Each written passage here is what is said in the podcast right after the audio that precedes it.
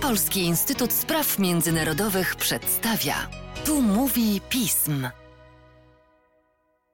Tu mówi pism. Przy mikrofonie Mateusz Józwiak, a wraz ze mną Agnieszka Legucka, analityczka, rozekspertka Polskiego Instytutu Spraw Międzynarodowych do spraw Rosji. Cześć Agnieszko, dzień dobry Państwu. Cześć Mateuszu, dzień dobry Państwu. Szanowni Państwo, wydaje mi się, że za 10, 15, 20 czy 30 lat rażąca większość z nas zapytana na ulicy o to, z czym kojarzył Ci się rok 2022 odpowie, że z rosyjską agresją na Ukrainę. Dzisiaj, 13 stycznia, w miesiącu naszych podsumowań w ramach Tu Mówi Pism, kierujemy się w stronę państwa agresora. Dlatego też, Agnieszko, chciałbym zacząć od tego, jaki to był rok dla Rosji i Rosjan, dla Władimira Putina. Bo plany były inne, a rzeczywistość bardzo mocno je zweryfikowała. To nie był dobry rok dla Rosji, ale również przede wszystkim przez Rosję.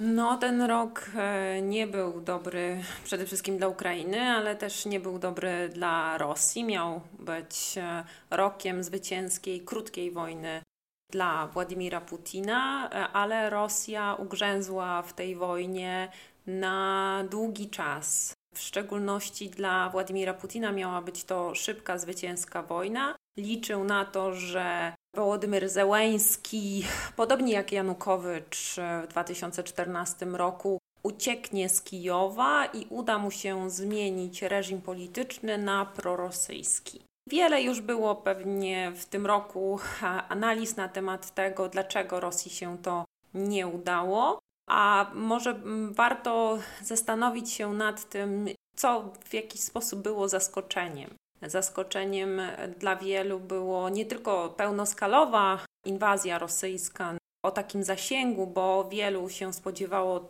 tego, że Rosja dokona e, inwazji w kierunku Donbasu, że rozpocznie mniejszą inwazję w kierunku właśnie południowo-wschodnim. Natomiast to, na co zrzucił się Władimir Putin, było związane z wieloma aspektami wewnętrznymi. Mianowicie Władimir Putin od dłuższego czasu, uważam, że można by było pokusić się o taką datę 2018 roku, kiedy zaczął tracić legitymację społeczną, to poparcie społeczne związane z reformą emerytalną, może to dziwnie zabrzmi, ale tracić e, elementy poparcia społecznego i taką motywację, którą można by było sprowadzić do takiego aspektu, że nie miał elementów modernizacyjnych wewnętrznego systemu e, putinowskiego, a jednocześnie wyrastały różne konkurencyjne ośrodki, chociażby Aleksiej Nawalny, który może nie miał takiego poparcia e, społecznego w, nie wiem, e, opinii publicznej, ale miał pewne pomysły, które mogły być dla niego niebezpieczne. Jeździł po Rosji, zdobywał sieć e, kontaktów, ale był jakąś alternatywą dla Rosjan i to już było czymś, co było niebezpieczne. Najbardziej niebezpiecznym to było coś, co jest egzystencjalnym zagrożeniem dla systemu putinowskiego, czyli wszystko, co jest związane z, hmm, można sprowadzić, modelem demokratycznym. Modelem demokratycznym oferowanym przez Zachód, ale też czy to, co jest oferowane przez Ukrainę jako taką, czyli wszystko, co jest związane z wolnym wyborem. Dlatego też e, zdecydował się na inwazję właśnie w Ukrainie, dlatego że ona była rozsadnikiem systemu putinowskiego jako takiego, wolnego wyboru. I Rosjanie, którzy obserwowali, co się dzieje w Ukrainie, w Ukrainie, która rozwijała się, no możemy mieć dużo wątpliwości, rozwijała się w takim czy innym kierunku, ale poziom życia zaczynał się podnosić i zaczynali obserwować e, sytuację wewnętrzną w Ukrainie, wolny wybór w większości Ukrainy, którzy poparli Wołodymyra Zełęńskiego i to, w jaki sposób mogli manifestować swoje polityczne wybory, to było coś, co było egzystencjalnym zagrożeniem dla elity politycznej.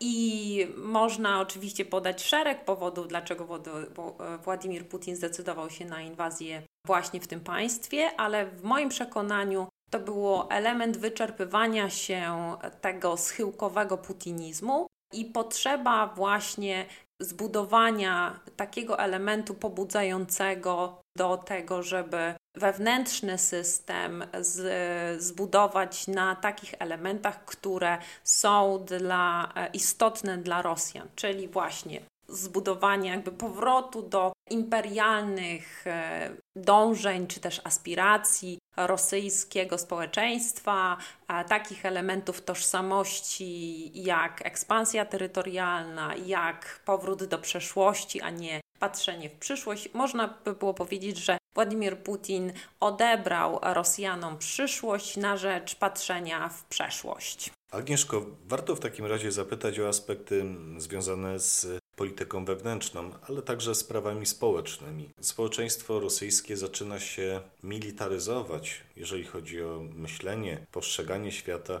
Szczególnie to było widoczne przed mobilizacją, ale przecież ten problem nie rozpłynął się po ogłoszeniu mobilizacji, bo Rosjanie nadal dołączają do wojska, a nadal rosyjskie społeczeństwo popiera działania wojenne. Tak, rosyjskie społeczeństwo po pierwszym takim szoku, że będzie musiało bezpośrednio być zaangażowane w wojnę, bardzo było przygotowywane przez rosyjską propagandę od wielu lat tak naprawdę do zaangażowania militarnego w Ukrainie. Było straszone wojną z całym Zachodem, i teraz też jest straszone tym, co będzie się e, działo w Ukrainie. Jednocześnie można powiedzieć, i to też e, bardzo mocno podkreśla Lew Gutkow, e, który jest związany z Centrum Lewady, że o amoralności rosyjskiego społeczeństwa. To może bardzo źle brzmieć, niemniej jednak można po 10 miesiącach, ponad 10 miesiącach inwazji rosyjskiej w tym państwie, można powiedzieć, dojść do bardzo smutnych konstatacji, że Władimir Putin potrafi odczytywać nastroje społeczne Rosjan. I to nie jest tylko związane z ogromnymi rzeczywiście represjami, które stosuje od lat e, i łamie karki rosyjskim obywatelom. To też trzeba brać mocno pod uwagę, ale jednocześnie buduje taką strefę komfortu i konformizmu rosyjskiego społeczeństwa. Dlatego, że nie tylko rosyjscy żołnierze jadą dla pieniędzy na front, to e, było w pierwszej fazie rosyjskiej agresji, kiedy je, jechali na front tak zwani kontraktniki i ochotnicy. Wydawało się w pierwszej fazie, że to wystarczy do tego, żeby pokonać Ukraińców. To się nie udało i Władimir Putin musiał podjąć ryzykowną decyzję o częściowej mobilizacji, którą podjął 21 września. To było dość ryzykowne z tego względu, że miał pewne obawy, jak zareaguje rosyjskie społeczeństwo na przymusowe mobilizowanie rezerwistów, i rzeczywiście Rosjanie zareagowali dość nerwowo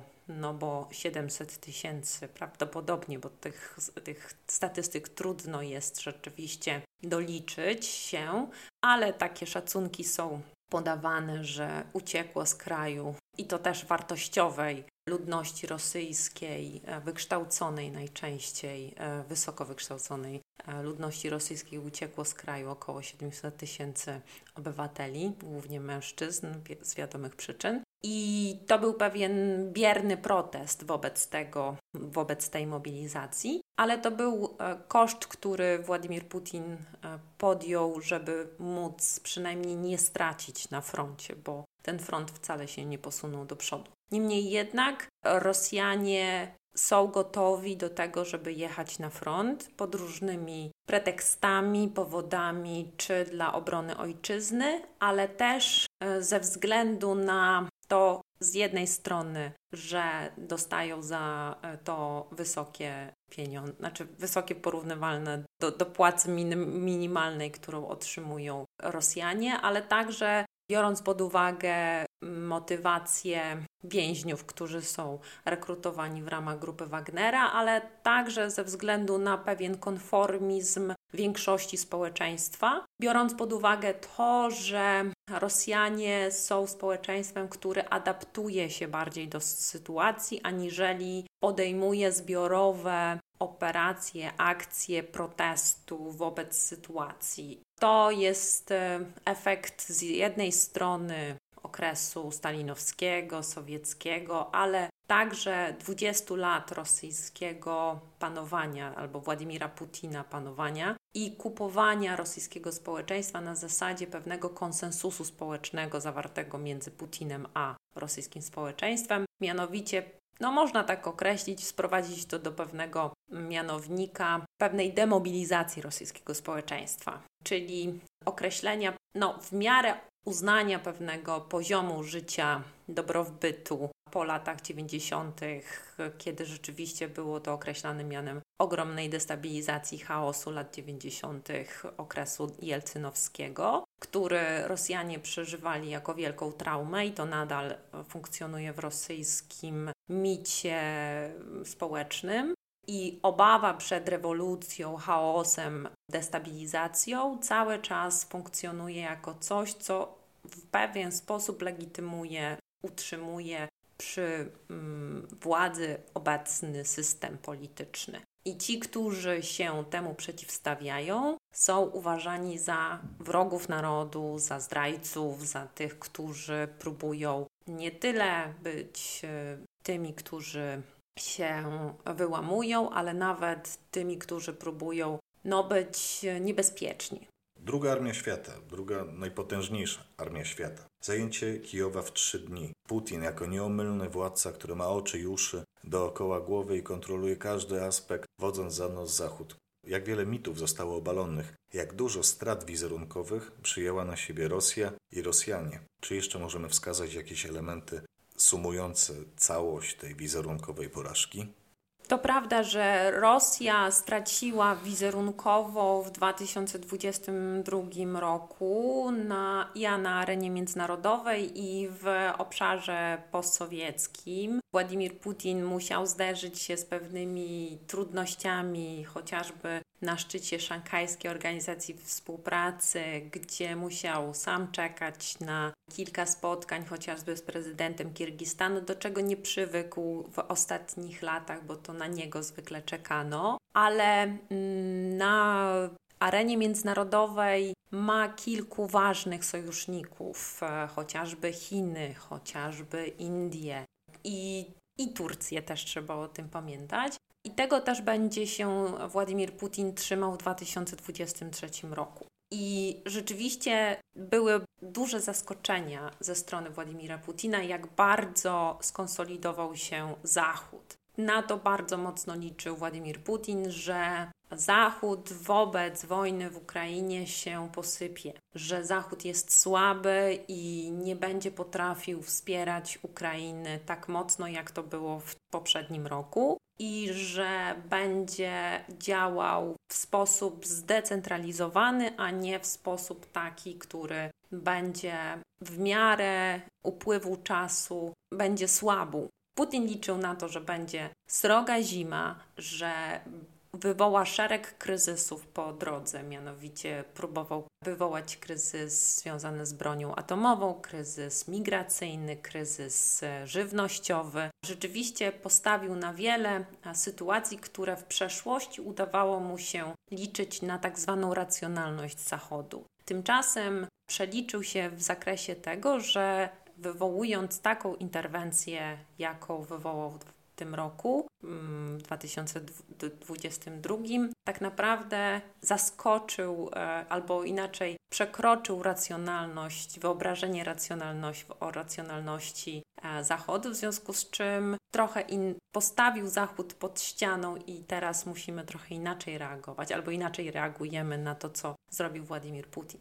Niemniej jednak też musimy zdawać sobie sprawę, że to nie jest ostatnie słowo Władimira Putina i w 2023 roku owszem, Rosja będzie e, reagować inaczej, e, dlatego że to będzie jeszcze trudniejszy rok dla Putina. Po pierwsze, dlatego, że będzie miał o wiele mniej pieniędzy w budżecie, bo poprzedni rok wcale nie okazał się trudny dla rosyjskiej gospodarki, bo musieliśmy cały czas kupować rosyjskie surowce energetyczne. W tym roku jest trochę inaczej. Władimir Putin, owszem, na wojnę będzie miał pieniądze, co do tego nie możemy mieć złudzeń, że prędzej utnie budżet nauczycielom i budżetówce, a dołoży siłowikom e, i armii, ale będzie musiał eskalować wojnę w Ukrainie szybciej niż mamy, że tak powiem, czas na to, żeby tę wojnę przedłużać, więc musi się nastawić na szybką ofensywę w czasie wojny, więc możemy oczekiwać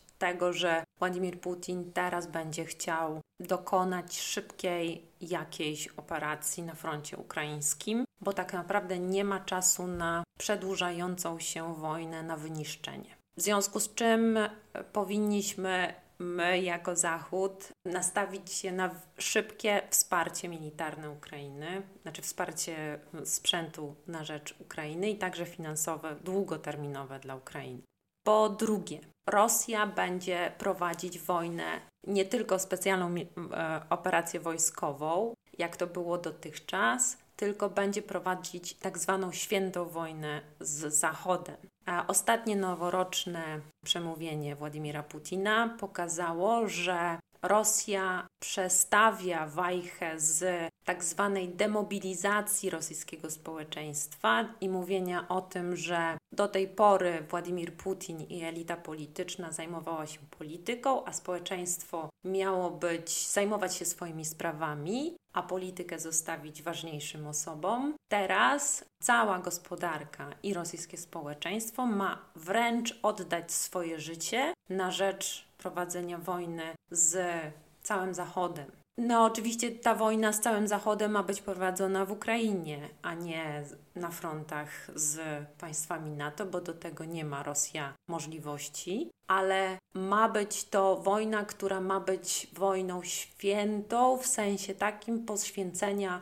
życia osobistego. A ostatnio Władimir Putin powiedział, że społeczeństwo rosyjskie jest wyjątkowe i 99,9% Rosjan oddałoby życie za Rosję. To musi być wspaniałe uczucie mieć pewność takiego oddania ojczyźnie. Tak, to prawdopodobnie reszta to jest on i e, ekipa dookoła niego, żeby e, nie wzbudzać niepokoju w elicie politycznej i ich dzieciach jako tych, którzy mieliby poświęcać albo oddawać te najcenniejsze, co mają w swoich zasobach. W związku z czym w mediach jest bardzo duża gloryfikacja tych, którzy jadą na front, łącznie z tymi, którzy są tak zwanymi zekami, czyli tymi więźniami, osobami, którzy dotychczas byli mordercami, gwałcicielami itd., tak itd. Im się przebacza, ich stawia się na piedestale, bo oni oddali życie za ojczyznę. Mamy do czynienia z przestawieniem również gospodarki na tory wojenne. W przygranicznych e, obszarach wojennych z Ukrainą również nie tylko rośnie przestępczość, ale ma Ros mają mieszkańcy Rosji bardzo duży problem z wzrostem przestępczości, z byciem tak naprawdę na froncie. Dzieci tych mieszkańców, ja tutaj nie chcę porównywać w ogóle kwestii, że mają gorzej niż Ukraińcy, ale tak naprawdę te dzieci na przykład, nie wiem, uczą się zdalnie, bo boją się chodzić do szkoły, ale pokazuję, e, mówię to tylko w takim kontekście, że Rosja 2023 będzie Rosją, która będzie też na wojnie.